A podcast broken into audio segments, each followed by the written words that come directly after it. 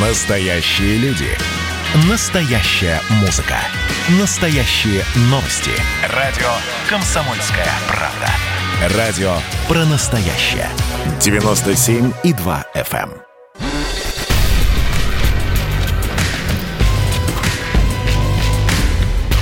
Не фантастика. Не фантастика. Программа о будущем, в котором теперь возможно все.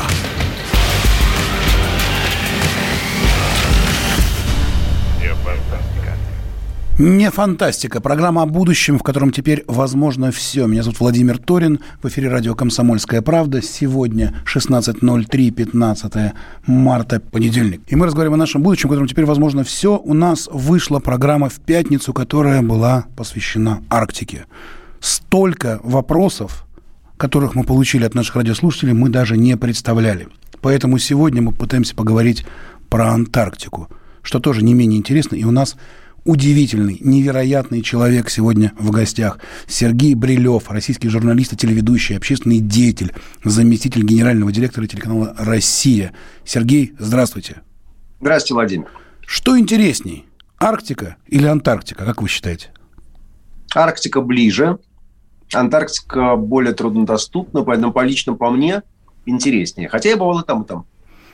Ну вот э, мы, когда говорили про Арктику э, все время вот э, истории про снег, про погоду, про, э, все равно все сталкивалось, исходило к геополитике, э, к тому, что вокруг Арктики много стран, которые на нее претендуют. Америка, Канада, Норвегия, все э, что-то хотят от нашей с вами Арктики. А Антарктика вроде такое, некое такое природоведение. Пингвины, киты, как-то так вот э, нету там такого мощного какого-то геополитического сражения. Или это не так? У вас был замечательный собеседник в пятницу, Валерий Владимирович Лукин. Э, даже не буду скрывать, что я помог редакции с ним связаться. Совершенно волшебный дядька. Он многие десятилетия отработал в Арктике, а потом многие десятилетия был начальником сначала советской, потом российской антарктической экспедиции. И мы с ним познакомились в 92 году в Монтевидео. Угу после окончания его экспедиции на дрейфующих льдах с американцами. Но он ну, ведь вообще всего. 50 лет, 50 лет он отдал вообще изучению. Да, да, да. Это он, он абсолютно, я его просто обожаю. И э, у меня вот только что Российский фонд э, фундаментальных исследований одобрил к публикации новую книгу мою «Забытые фронты», где Антарктике посвящена целая огромная глава. Эм, и ну, несколько раз я там, конечно, на Валерия Лукина ссылаюсь, потому что это абсолютный гуру. Давайте я вас удивлю одной вещью сразу. Ну-ка давайте, ну-ка давайте. Вот а, знающие люди, совсем такие буквоеды, говорят, что последние выстрелы Второй мировой войны случились уже после капитуляции Японии 3 сентября 1945 года на японских Хабамае. Хотя, на самом деле, там и выстрелов-то, в общем-то, не было. Просто советские солдаты и офицеры высадились, а японцы сдались. Но на самом деле я вот серьезно не преувеличиваю никак. Последний выстрел Второй мировой войны – это 1 февраля 1952 года, в Антарктиде, когда при попытке высадки туда британцев на свою базу Д, огонь по ним открыли с э, аргентинской станции «Эсперанса». О, Господи, какой кошмар. Я считаю, да, абсолютно. Абсолютно. На, на полном серьезе. Значит, смотрите, на самом деле на Антарктиду, на Антарктику, чуть позже я объясню разницу между этими двумя понятиями, она на самом деле очень существенная, претендуют страны, наверное, даже побольше, чем на Арктику. Давайте считать. Вот по договору антарктическому территориальные претензии заморожены, но не отменены. Есть куча государств в мире, которые, когда рисуют свою карту, рисуют еще такой треугольничек в Антарктиде, который такой, как кусок пирога. Да? Mm-hmm. Значит, на вскидку, справка не под рукой, но я думаю, что я еще не ошибусь. Значит, на Антарктиду официально претендуют Аргентина, Чили, Британия, кстати, у этих трех стран э, их претензии практически совпадают, Франция, Норвегия, Австралия – на весь континент Российской Федерации и Соединенные Штаты Америки. Ах, кого же я забыл? Ты, наверное, никого не забыл. Норве... Норвежцев сказал, да? Да, Круто. Норвегия сказали. Ничего себе. Так это много. Новая Зеландия еще говорят. Новая Зеландия, Да, Франция, Новая Зеландия, совершенно справедливо. Да, я не, Чили не и Аргентина. А вот, а вот недавно вышло, и это абсолютно политическая история, а, вышло исследование чилийского ученого Даниэля Торреса, а, который нашел в Антарктиде череп. Ну, в принципе, в Антарктиде есть черепа, там есть и э, кладбище, но он нашел череп на берегу, изучил его со страшной силой и совершенно с научной точки зрения безупречно безупречно, э, определил в этом черепе череп молодой индианки. Да ну, ладно, принципе, почему... да ладно, да, нет, нет, сказать, ну, что нет, слушайте, индианка была там? Да, да, да, но индианка в смысле э, из, из Южной Америки, индиан, не, инди, не, не, не из Индии. А, ну а то вот, есть э, из Южной, ну все равно это очень странно, как туда доплыть? Да. Вот, так вот, значит, нет, теоретически это вероятно, и в принципе китобои, которые начинали свой путь в Аргентине, в Чили, вполне могли взять с собой на борт кухарку или наложницу – из числа местных жительниц, там есть племена на очень крайнем юге, которые живут. Однако же самое интересное в этом исследовании было то, что Даниэль Торрес, будучи чилийцем, это очень важно, говорит, вы знаете, она же не просто вот представитель коренных народов Южной Америки, а она, судя по всему, погибла в Антарктиде между 1819 и 1825 годом. Внимание! Беллинсгаузен, Брансфилд и Палмер соответственно, россиянин, британец и американец, увидели Антарктиду где-то в 1820 году. Но мы сейчас в это не будем погружаться. Первым увидел Беллинсгаузен, это несомненно. Но там с разницей в несколько недель они вот эти три мореплавателя и увидели. А здесь речь идет о 1819 году. То есть через череп вот этой девушки, несчастной, погибшей в Антарктиде, чилийцы лишний раз говорят, слушайте, ну вот у нас вот племена-то живут. Да, они говорят, ну слушайте, это же наша территория, мы здесь давно наша, были. Наша, наша чилийская земля. Очень интересно. И на самом деле эта история уже не один век, и она тихо и сапо идет. И я боюсь, что рано или поздно программа же про будущее, рано или поздно может взорваться. Ну вот смотрите, если с Арктикой все более-менее понятно, и действительно программа была очень интересной, но мы все понимаем, там есть шельф, его все пытаются разрабатывать, там огромное количество самых разнообраз... Э, разнообразных полезных ископаемых, то про Антарктиду вообще ничего пока не известно. Никто там ничего не разрабатывает. Да нет, в том-то и дело, что известно, и поэтому вот хорошо еще, что, по крайней мере, пока действует протокол 90-го года, который объявил мораторий на геологоразведочные работы. Потому что первые геологоразведочные работы, которые были сделаны, вскрыли там невероятное совершенно богатство, и, судя по всему, оно там лежит. И ко всему прочему, вот, ну, уже все знают, что Северный морской путь тает, да, Арктика становится более открытой. Э, в Антарктиде начались очень похожие процессы. Я когда первый раз прилетел в Антарктиду в 2014 году, мы от чилийской взлетно-посадочной полосы до российской базы Беллинсгаузен добирались ну, минут 40 на таком вездеходе, с трудом пробиваясь через снег, понятно. Значит, в прошлом году я приехал в Антарктиду, я уж, извините за нескромность, в прошлом году поставил памятник Беллинсгаузену на станции Беллинсгаузен в честь 200-летия. Это как раз моя идея была. А, так вот, э, мы ехали по зеленой Антарктиде. Снега зеленый? не было. Зеленая Антарктида? Снега не было. Лишайники, мхи, комары появились в Антарктиде в прошлом году. Их завезли британские полярники, но, тем не менее, они теперь могут там жить. И в прошлом году на аргентинской станции Эсперанцы, кстати, которую я упомянул в самом начале, был зафиксирован температурный рекорд, плюс 16. Понятно, что это не касается всей Антарктиды. Речь идет о так называемой антарктической ривьере, это антарктический полуостров, вот который на карте ближе всего к Южной Америке. Ну, легко представить, Антарктида она такая кругленькая, и тут такой язык отходит. Вот этот язык называется антарктическим полуостровом. И там находится вот, станция но... Эсперанса. Там, на самом деле, находится антарктический интернационал, если хотите. Вот на острове, который на русских картах значится как Ватерлоо, э, на британских Кинг-Джордж, на аргентинских 25 мая – на чилийский Кинхор, Кин, э, Рейхорхе, это лишнее доказательство того, как все там свои толстолки ставят. А, там одновременно сидят значит, россияне, чилийцы, уругвайцы, бразильцы, перуанцы, эквадорцы, корейцы, поляки, с той стороны британцы. Там много кто. И любой, э, любая станция – это заявочный столб. А заявочный столб на те самые богатства, о которых мы с вами начали говорить. Значит, нефть и газ на шельфе есть совершенно точно. Похоже очень что сектор Антарктиды, который смотрит на Австралию, геологически очень похож на Австралию, а значит, есть алмазы. Ну, не говоря уже... И есть много чего еще. Ну, не говоря уже о совершенно понятной вещи. Лед, вода, айсберги. Это, на самом деле, последняя кладовая планета. Последняя кладовая планета, вокруг которой мы с вами еще будем чего только не видеть ну и вокруг которой уже рождаются всякие мифы. Я же уверен, Владимир, что вы меня хотите спросить, скрылся ли Гитлер в Антарктиде. Да, правда? конечно. Это, ну, я уже прочитал про эту историю, что многие считают, что где-то есть какой-то секретный подземный бункер э, под Антарктидой, где скрылся Гитлер после окончания Второй мировой войны. Ну, значит, чуть-чуть издалека. Значит, э, действительно, первыми Антарктиду начали вот, вот вокруг нее ходить, искать ее ну, британцы сначала в, в лице капитана Кука, Беллинсгаузен, Лазарев, э, британец Брансфилд, американец Палмер. Ну и пошло-поехало. Это такой 19 век. Но вот уже на рубеже 19-20 века, в 1901 году, туда отправляется экспедиция уроженца Кенигсберга фона Дригальский.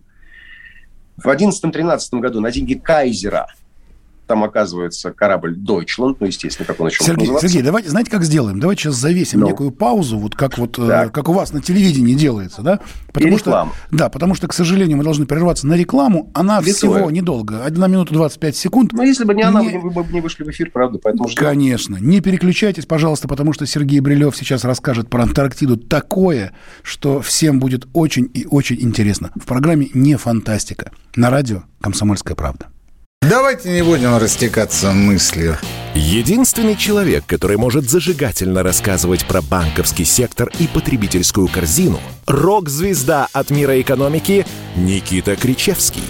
Ну, мы, конечно, все понимаем, у нас рекордный урожай, у нас же миллиард есть, мы этим гордимся. А хлеб закупали за границей. В 2003 году Борис Абрамович предлагал мне стать папой римским. Я отказался.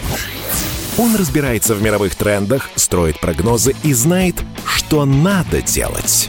У меня есть встречное предложение. Если вы нам намекаете, мол, вы там смотрите, да, так вы национализируете эти холдинги. Какие проблемы? По средам в 17.00 по Москве. «Экономика» с Никитой Кричевским. На радио «Комсомольская правда». Я буду резок, я буду краток, я буду четок.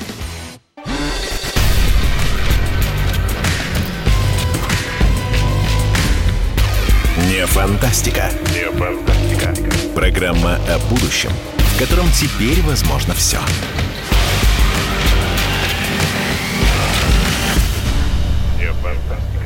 Не фантастика. Не фантастика на радио «Комсомольская правда». Мы рассуждаем о будущем, в котором теперь возможно все. Что ждет нас в будущем? Каким оно будет? Будет ли жестоко к нам прекрасно и далеко? Или, и будет ли оно вообще прекрасно? Прошлая наша программа была посвящена Арктике. Было сотня, несколько сотен вопросов от наших радиослушателей. И мы поняли, что тема Арктики очень интересна. А сегодня у нас Антарктика, что, как оказывается, еще интереснее.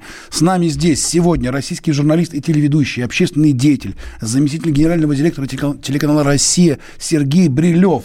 И Сергей Брилев рассказывает нам я так понимаю, что он сейчас будет развенчивать, развенчивать легенду, легенду о том, как Гитлер спасся где-то там в, э, в антарктических льдах. Потому что есть такой устоявшийся миф, что какая-то подводная лодка, его у, у, куда-то уплыла она, и Гитлер спрятался в Антарктиде. Сергей, правда это или нет? Обращаемся к вам как к человеку-специалисту. Значит, речь идет о двух подводных лодках. Вот У-530 вот и У-977 немецкие, которые, соответственно, вдумываемся в эти даты, 10 июля и 17 августа 1945 года вдруг, неизвестно откуда, подходят к берегам Аргентины и сдаются. Еще раз. Июль и август 1945 года. Через несколько месяцев после победы немецкие подлодки, и, и неизвестно откуда из Атлантики, подходят к Аргентине и сдаются. Когда делаешь нехитрую математическую задачку, решаешь, ну, образца средней школы, четвертый класс, вторая четверть, умножаешь скорость на расстояние, там все дела, да, то, конечно, где-то эти подлодки болтались.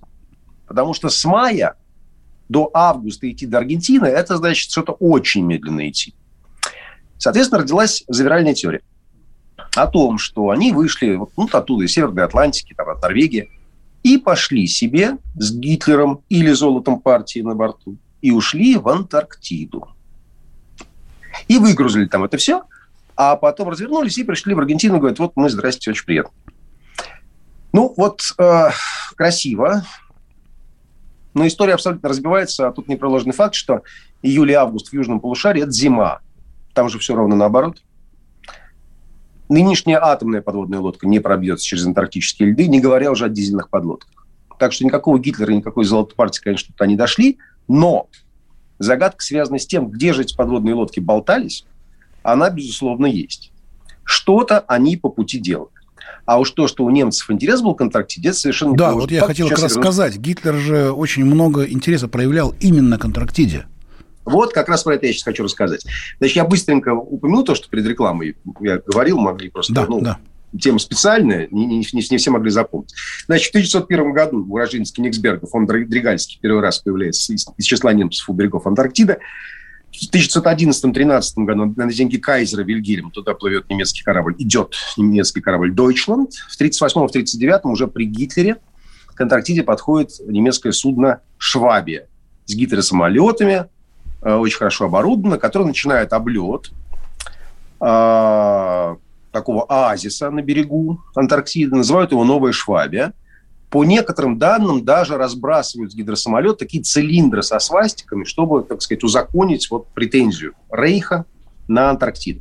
Потом, когда в этой зоне оказались совместно советские и германские исследователи, ну, из ГДР, а потом, когда Германия объединилась, а у наших было не очень много денег, был объявлен даже приз за то, чтобы, если кто-то нашел бы такой цилиндр, и хотя тогда деньги нужны были всем, в общем, искали, искали, не нашли. Так что про цилиндр, скорее всего, миф.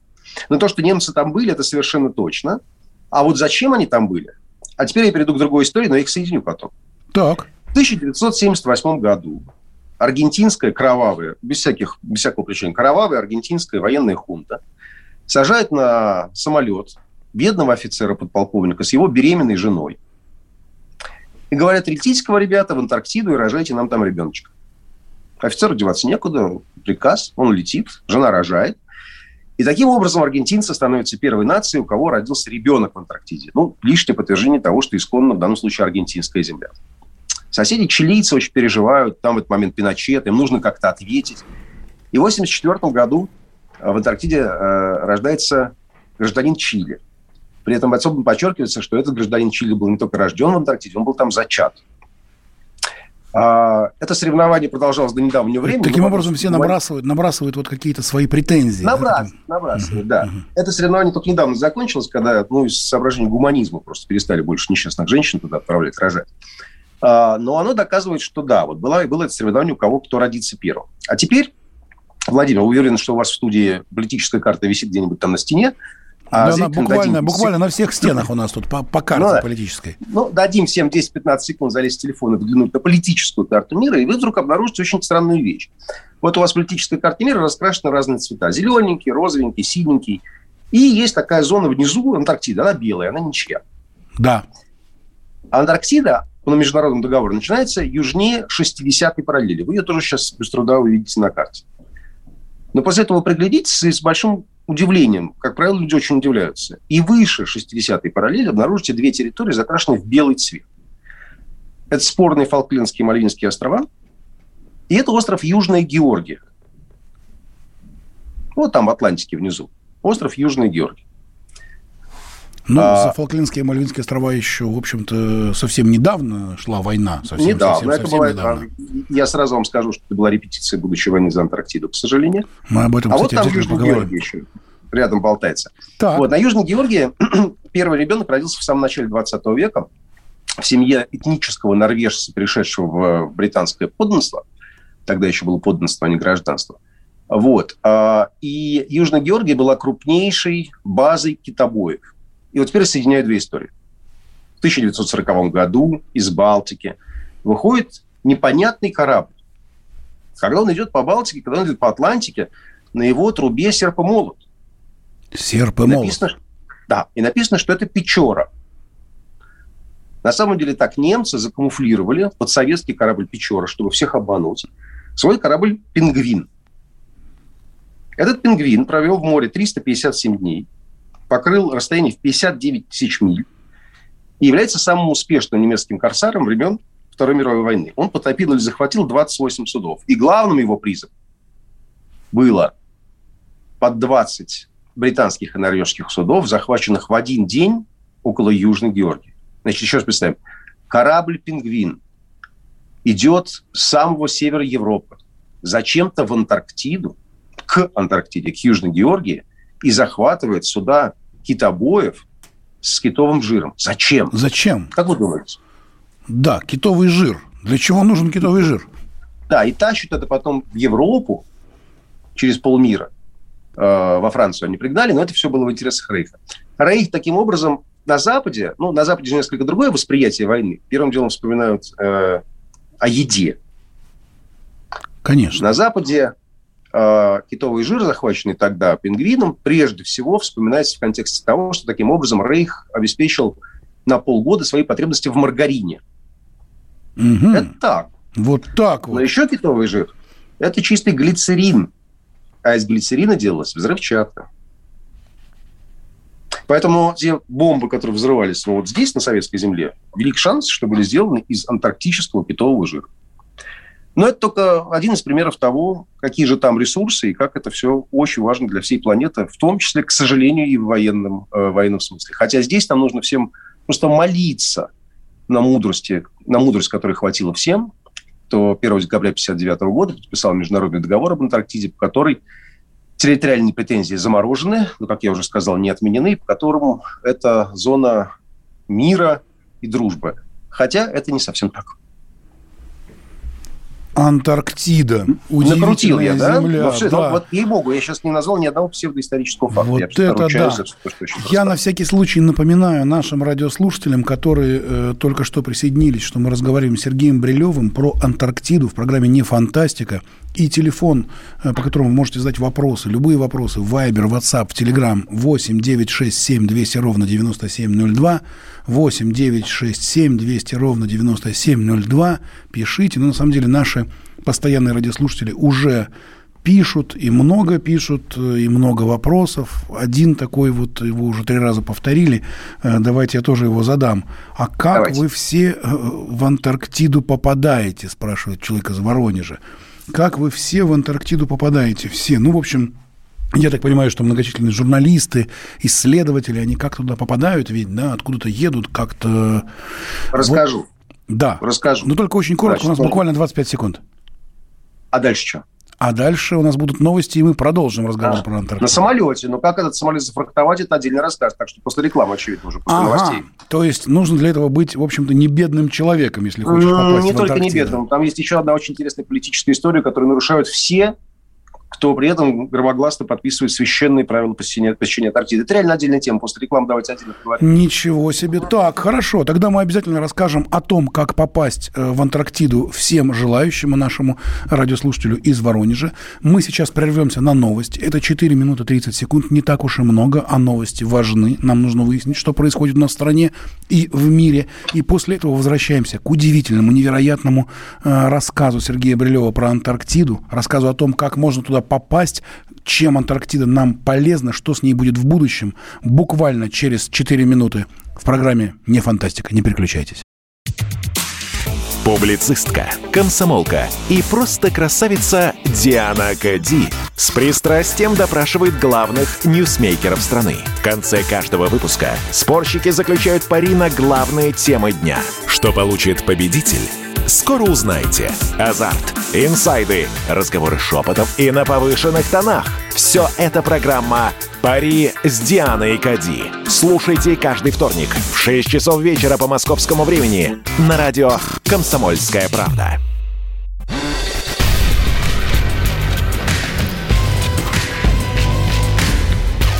Не фантастика. Не фантастика.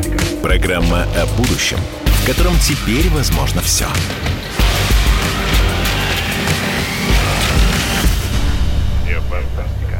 Не фантастика. Программа о будущем, в котором теперь возможно все. Меня зовут Владимир Торин, и мы сегодня говорим об Антарктиде. С нами Сергей Брилев, российский журналист и телеведущий, общественный деятель, заместитель генерального директора телеканала «Россия». Мы говорим об Антарктиде, удивительной, невероятной земле, южном полярном регионе Земли. Огромное количество государств уже предъявляют территориальные претензии на Антарктиду. Это Великобритания, Норвегия, Австралия, Франция, Новая Зеландия, Чили, Аргентина. Как же мы? Где же мы в этом вот марафоне за Антарктидой, богатейшей землей, которая уже сейчас полна легенд? И уже многие наши радиослушатели задают многочисленные вопросы. Итак, если вы хотите задать вопрос Сергею Брилеву про Антарктиду, Вайбер, WhatsApp, Telegram, телефон такой 8 967 200 ровно 9702, 8 967 200 ровно 9702.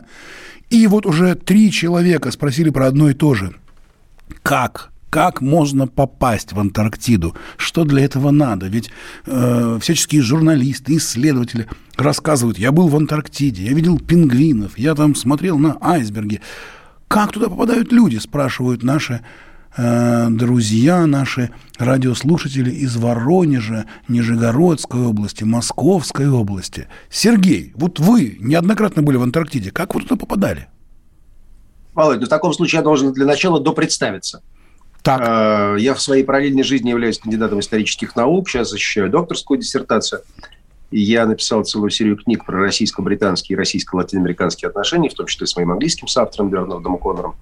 И я являюсь учредителем и президентом Института Беринга Беллинсгаузена. Это неправительственная организация, э, учрежденная в городе Монтевидео в стране Уругвай, э, уставной задачей которой является развитие российско-латиноамериканского диалога. И я попадал в Антарктиду прежде всего в этой своей ипостаси. А, больше того, сначала всех расстрою. Действительно, там требуется ресурс очень серьезный, если ты задумываешь такие поездки. Ну, вот в частности, когда мы делали первый наш заезд в Антарктиду, мы делали совместное мероприятие с полярниками России, Чили и Уругвая, то часть оборудования нам э, по знакомству завозила уругвайские военно-воздушные силы. Это действительно сложная логистика, что касается Антарктиды. Самый простой способ туда попасть – это поступить на работу в Институт Арктики и Антарктики, улица Беринга – город Санкт-Петербург. Как прекрасно Валерий Лукин это сделал, с которым... Валерий мы... Лукин, да, пожалуйста. Замечательный совершенно институт, прекрасный. Если мне не изменяет память, российская антарктическая экспедиция находится на пятом этаже. Может, на шестом. Ну, тут я что-то не помню, и бог. Хотя довольно часто там бываю. А, как туда попасть в обычной жизни? А, ну, если только ты не член экспедиции, да, не ученый. А, в принципе, надо долететь а, до города Пунта-Аренас, это Чили. А, это самый простой способ, я описываю. Это Чили, это берег Магелланова пролива.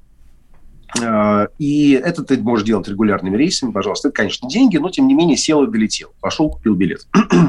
А вот дальше, да, дальше ты зависишь от местной авиакомпании, которая называется DAP.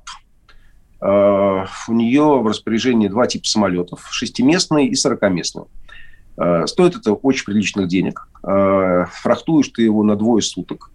Э, если в эти двое суток нет погоды, ты потерял свой рейс. У меня в последний полет была просто паника, потому что мы взлетели в последние 45 минут от наших двух суток. Ну, не давали погоды. Там действительно ужасная погода над проливом Дрейка. Даже в летний сезон.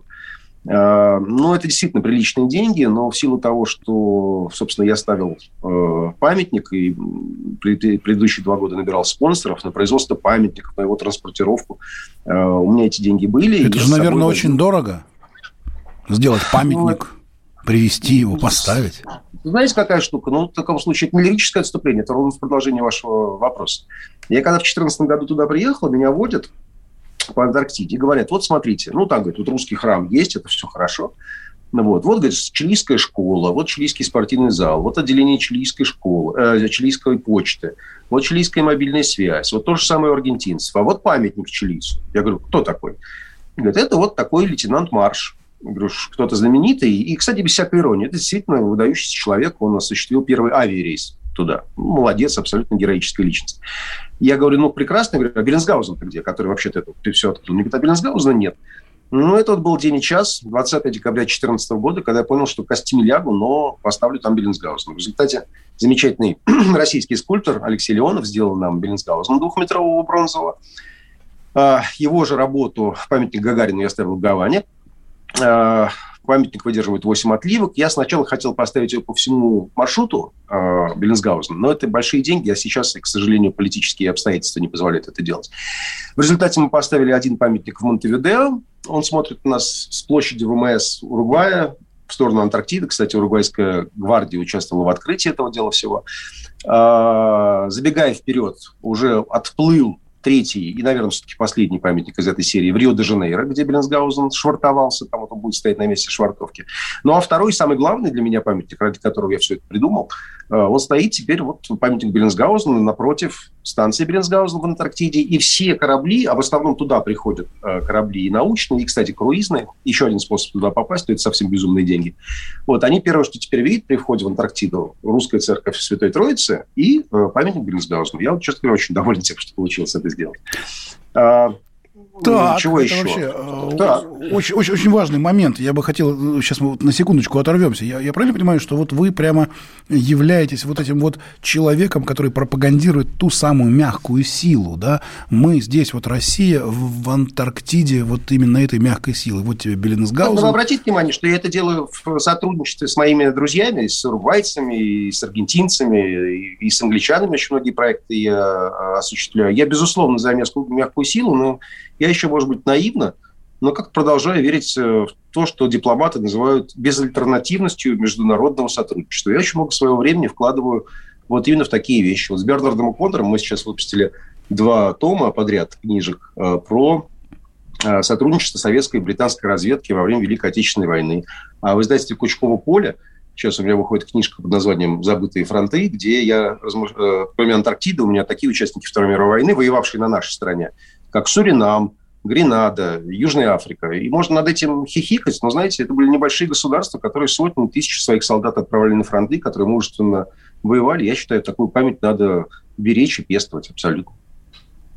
Ну вот смотрите, когда мы с вами в первой части разговаривали про Антарктиду, про э, различные территориальные претензии, да. мы с вами вспомнили о Фолклендских, Мальвинских островах, да, и я говорил о том, что совсем недавно, буквально совсем недавно там была война. 82 год. Правда, Многие она, она была помнят, да. не очень-то, она, в общем-то, скажем так, не кровавая, слава богу, была война, но, тем не менее, война. И вы сказали о том, что это некая репетиция перед э, некими возможными военными действиями в Антарктике.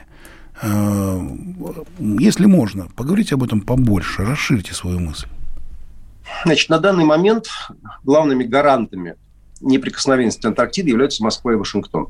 Это очень странно звучит по нынешним временам, но есть тема, где позиции Москвы и Вашингтона абсолютно идентичны друг другу. А, и Москва, и Вашингтон зарезервировали с собой право на весь континент по правам, на правах первооткрывателей. У американцев есть свой герой, а, Палмер, на этот счет. И, собственно говоря, политическая воля общая Москвы и Вашингтона, она сдерживает э, вот то, что могло бы получиться. Примером чему является, ну, кстати, не такая уж и не кровавая англо-аргентинская война 1982 года, которая, кстати сказать, была не только за Фолкленд и Мальвин, они прежде всего на слуху, но еще и за Южную Георгию, еще и за Южные Сандвичевы острова. А, между прочим, обе страны, вот эти острова, перечисленные мной, включают в одну общую провинцию значительная часть территории, которая находится уже, собственно, в Антарктике и в Антарктиде на континенте. Антарктика – это все, что южнее 60-й параллели. Э, значит, э, есть масса серых зон э, в международном праве. Э, честь и хвала тем дипломатам, которые отстаивают все это дело в антарктическом, в секретариате антарктической организации. Но есть серые зоны. Например, вот договор, он про все, что южнее 60-й параллели. Но там, если вчитываться, я сейчас не хочу никого грузить деталями из международного права, но так, если совсем по-простому. Э, вот договор он про землю, но он не про воду. Кому принадлежит шельф? Сейчас есть такой мухлёж со стороны ряда стран. Что они делают? Они говорят, вот, мы очень беспокоимся за экологию. Ну, сейчас все беспокоятся за экологию. Ну, сейчас это очень выгодно. Да, поэтому мы вот в антарктических водах объявляем такую зону охраны природы. И как бы, как, на что на это возразишь? Ну да, святое дело. Криль, киты, замечательные пингвины. Почему бы меня поохранять? Но ведь таким образом, если там, допустим, Австралия говорит, мы провозглашаем зону экологии вот в такой-то зоне, которая как-то вдруг совпадает с тем, с тем сектором, на который Австралия претендует, пусть и заморожен. Ты же, получается, э, признавая эту экологическую зону, провозглашенную австралийцами, невольно принимаешь их суверенитет. Правда ведь? Конечно, конечно. А как только вот ослабла Россия в 90-е годы, что стало происходить немедленно? А, начальники чилийских станций, которые до этого были, ну, соседи, вдруг говорят, а вы знаете, я же вот ведь не просто начальник чилийской станции, я же начальник чилийского порта. А почему бы вот академик Федоров, вот он сейчас приедет, там придет Света полярников, там оборудования. А почему бы ему не зарегистрироваться у меня, как у начальника порта? Господи, не хотел перебивать. Как же здорово. Сергей Брилев с нами здесь. Вынужден перебить полторы минуты рекламы и возвращаемся назад к, к увлекательнейшему рассказу про Антарктиду. Программу «Не фантастика». Просыпайтесь, вставайте, люди православные! В эфире радио «Комсомольская правда». Я Сергей Мордан. Прогноз на 21 год вас не порадовал, я надеюсь. Конвойные в белых тулупах, лающие овчарки, прожектора шарят по белой пустыне. Давайте уже вот по-нашему, по-русски скажем. По Врагам и изменникам Родины нет и не будет пощады. Руки прочь от Егоды. А... У него нашли огромный дилдо в шкафу. А вообще он отмазывал заключенных и пил с ними коньяк. Каждое утро в 8 часов по Москве публицист Сергей Мардан заряжает адреналином на весь день. Мне кажется, это прекрасно.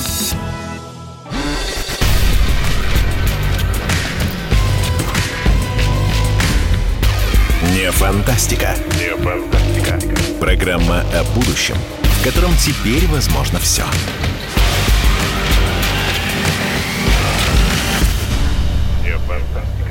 Не фантастика на радио «Комсомольская правда». Меня зовут Владимир Торин. Мы разговариваем о будущем, в котором теперь возможно все. Мы говорим про Антарктиду, про Антарктику. С нами Сергей Брилев, наш прекрасный российский журналист, телеведущий, общественный деятель. И, как мы теперь выяснили, он еще и соучредитель и президент Института Беринга Биллингсгаузена. Итак, Сергей, тут у нас просто огромное количество вопросов от наших радиослушателей, и все они спрашивают примерно вот про то, о чем мы говорили в предыдущем блоке. Анастасия спрашивает из Нижнего Новгорода, скажите, когда заканчивается заморозка, я имею в виду действия международных договоров, а когда будут делить Антарктиду, спрашивает Юрий из Самары. Когда же начнется война, к чему готовиться, спрашивает наш радиослушатель из Челябинска. Э, слушайте, э, как, как все непросто. Все готовы... А я, Владимир, перефразирую этот вопрос. Так. Когда прекратится глупость? И вот тут позвольте немножко поподробнее. Давайте. Значит, я когда летел э, образы из Чили в Антарктиду, то есть для меня и для вас, сейчас ничего странного ведь не было по фразе, да, я летел из Чили в Антарктиду. Из Чили в Антарктиду, да, это то, о чем спрашивали. Нет, ну нет, это, это, это экзотика, но с точки зрения грамматического управления нормально, правильно ведь? Из Чили да. в Антарктиду. Пожалуй. А вот, значит, когда ты в аэропорту Пунта-Аренас в Чили садишься на самолет, который везет тебя в Антарктиду, я начал тревожно оглядываться. Ну, честно говоря, Ваньку валял, потому что я все прекрасно понимал, что происходит. Но я начал тревожно оглядываться и говорю, подождите, подождите, а погранконтроль, погранконтроль. Мы же покидаем Республику Чили.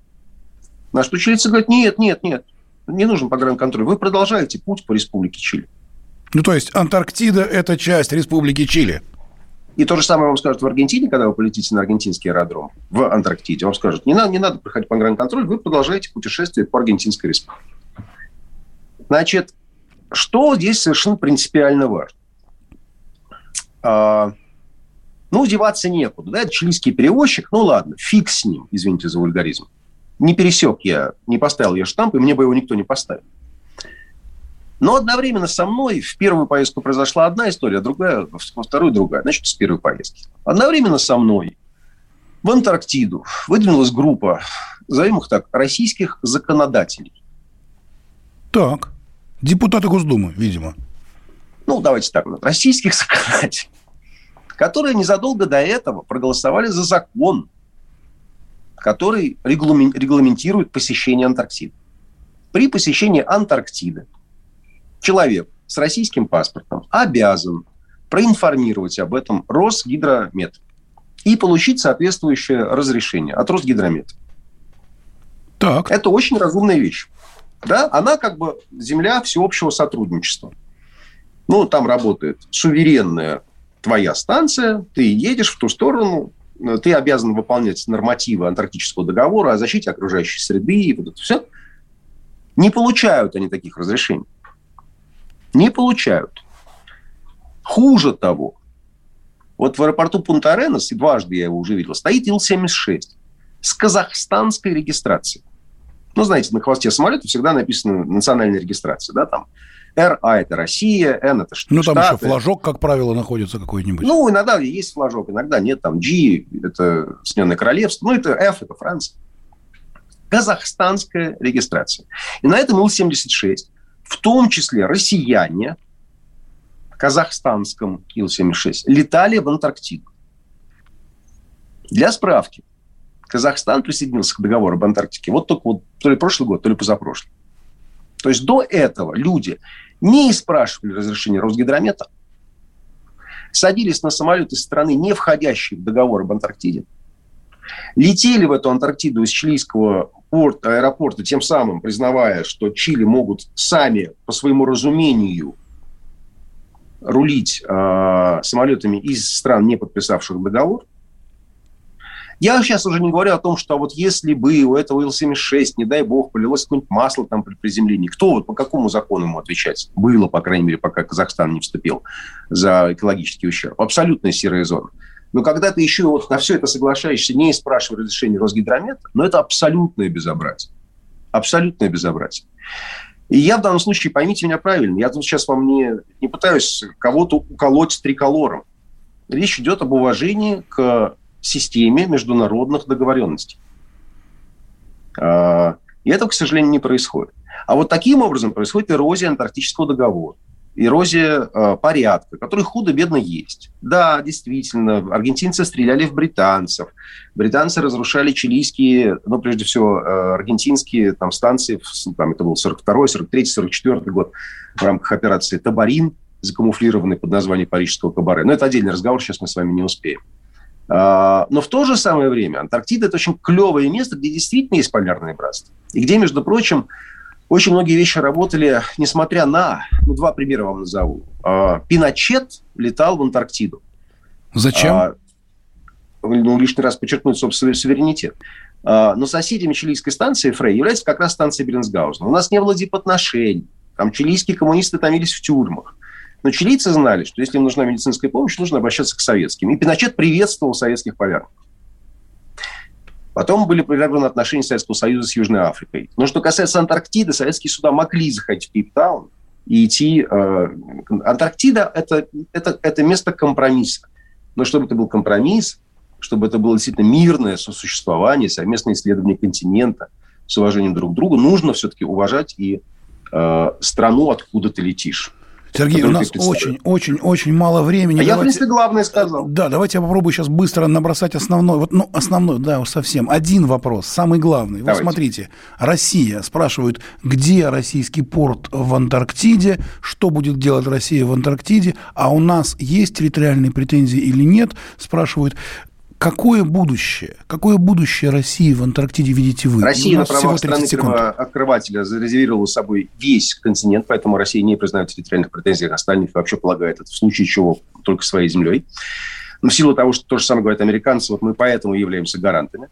А, Россия создала в советские годы великолепную а, сеть станций по всему периметру антарктического континента. Она в 90-е годы деградировала, часть была закрыта. Но потом усилиями таких вот замечательных подвижников, как Валерий Лукин, которого мы упомянули, а, удалось это все дело возродить. Это сейчас, конечно, не тех масштабов, как советские, но если считать в процентах, тут я, конечно, немножко рискую, но это не 50%, это больше, чем 50%, я думаю, процентов 70, может быть, чуть поменьше от того, что было в советские годы сохранено. Слава богу, ходит академик Федоров, слава богу, сохранены суда, сохранен институт. И вообще сейчас э, у России в Антарктиде есть чего поремонтировать, есть чего популировать, но в целом Россия в Антарктиду вернулась. Спасибо. Спасибо огромное. Сергей Брилев, прекрасный российский журналист, телеведущий, общественный деятель, замгенерального директора телеканала «Россия» и, как мы выяснили, еще и соучредитель президента Института Беринга Беринсгаузена был сегодня с нами здесь в программе «Не фантастика». Мы говорили про Антарктиду. Встретимся в понедельник. Всего вам доброго. Меня зовут Владимир Торин. До свидания. Не фантастика. Не фантастика. Программа о будущем – в котором теперь возможно все.